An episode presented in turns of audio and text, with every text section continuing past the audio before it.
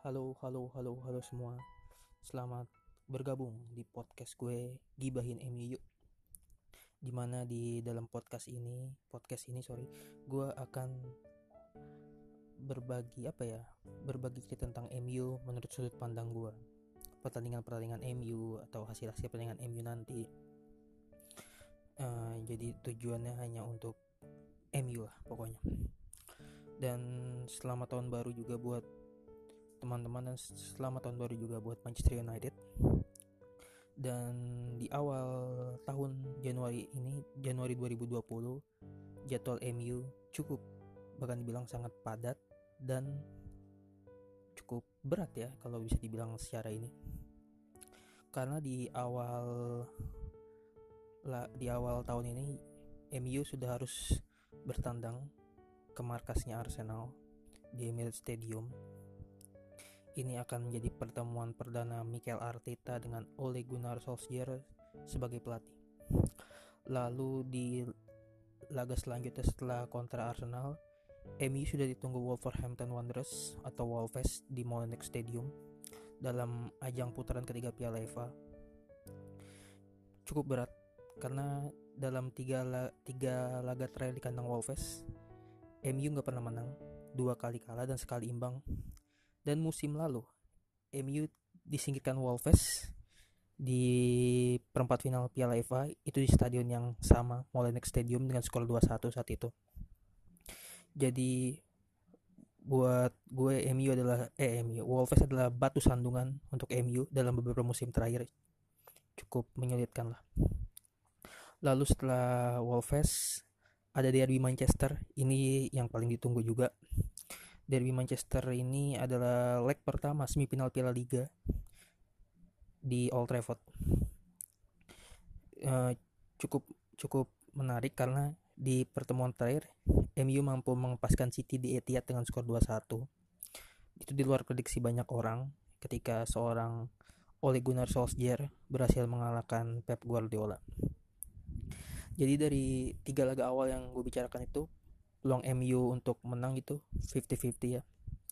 Dan gue yakin Ole sudah tahu karakter ketiga tim tersebut karena sebelumnya sudah pernah bertemu kan.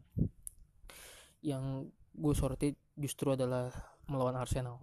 Ini kan pertemuan pertama dengan Mikel Arteta dan penampilan Arsenal di bawah Mikel Arteta cukup baik cukup membaik yang gue lihat. Apalagi di derby London terakhir itu penampilan Arsenal benar-benar luar biasa khususnya di 30 sampai 40 menit babak pertama lah. Awal mereka mendominasi, mereka menekan Chelsea sehingga Chelsea saat itu bahkan Chelsea melakukan tiga, tiga pelanggaran dalam tempo 6 menit yang berbuat tiga kartu kuning untuk tiga pemain ini. Itu membuktikan Chelsea sempat memang kewalahan menghadapi Arsenal di 40 menit, 40 menit pertama 40 menit pertama itu. Sebelum akhirnya Frank Lampard sadar dia memasukkan Jorginho menggantikan Emerson dan buat gue Arsenal cukup baik lah di bawah Mikel Arteta. Meskipun di babak keduanya penampilan Arsenal berbanding terbalik dengan babak pertama ya. Mereka menunggu dan bisa dibilang hampir ditekan terus sama Chelsea sedangkan Arsenal mengandalkan counter attack. Oke keluar dari laga derby London tersebut gue melihat peluang MU menang di Emirates ini kan memang 50-50 lah. Meskipun ya uh, statistik MU musim ini menghadapi The Big Six cukup baik. Di pertemuan pertama Premier League, MU ditahan imbang Arsenal 1-1.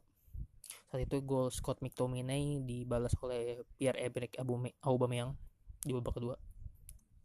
Dan khusus laga melawan Arsenal adalah MU akan bermain tanpa Scott McTominay 3 atau 4 pekan ke depan yang gue baca dari Twitter. Dan di laga terakhir kontra Burnley, MU itu bermain tanpa Paul Pogba yang gue nggak tahu kenapa tiba-tiba dia absen. Padahal di laga kontra Newcastle dia main. Meskipun dari bangku cadangan. Ya dan gue punya harapan besar sama Fred ya. Sebenarnya melihat penampilan terakhir dia di markas Burnley dia cukup enjoy duet dengan Nemanja Matic Nemanja Matic. Gue jadi berharap Fred bisa lah bermain seperti itu di markas Arsenal meskipun ya agak berat lah dan khusus di apa kandang Arsenal ini gue melihat MU akan bermain seperti biasa mengandalkan counter attack dengan pemain-pemain cepat seperti Daniel James, Marcus Rashford, Anthony Martial.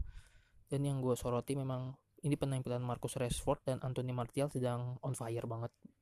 Mereka mencetak gol terus ya dan salah satu key player yang gue tunggu di Emirates adalah Mason Greenwood. Semoga dia main dan cetak gol lah pasti. Gue berharap itu.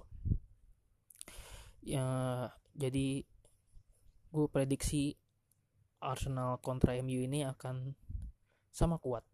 Tapi gue berharap MU akan menang-menang tipis lah 1-0 atau 2-1 dan semoga clean sheet lah. Gue berharap clean sheet banget sehingga duet Maguire Lindelof ini semakin padu. Tapi gue punya punya apa ya kekhawatiran lah karena duet Maguire dan Lindelof ini sudah bermain dalam beberapa pekan terakhir dengan waktu istirahat yang singkat lah. Gue takut fokus mereka tidak inilah tiba sebaik di beberapa match sebelumnya. Dan gue berharap pemain-pemain seperti Brandon Williams atau James Garner bisa main ya. Gue ngeliat Brandon Williams itu luar biasa, luar biasa bermainnya lawan Burnley kemarin dia berani nusuk berani wah gila itu benar-benar pemain yang MU banget lah MU sejati lah itu gue suka. Dan jadi gitu aja deh awal podcast gue ya sedikit bicara lah soal MU begitu-gitu aja.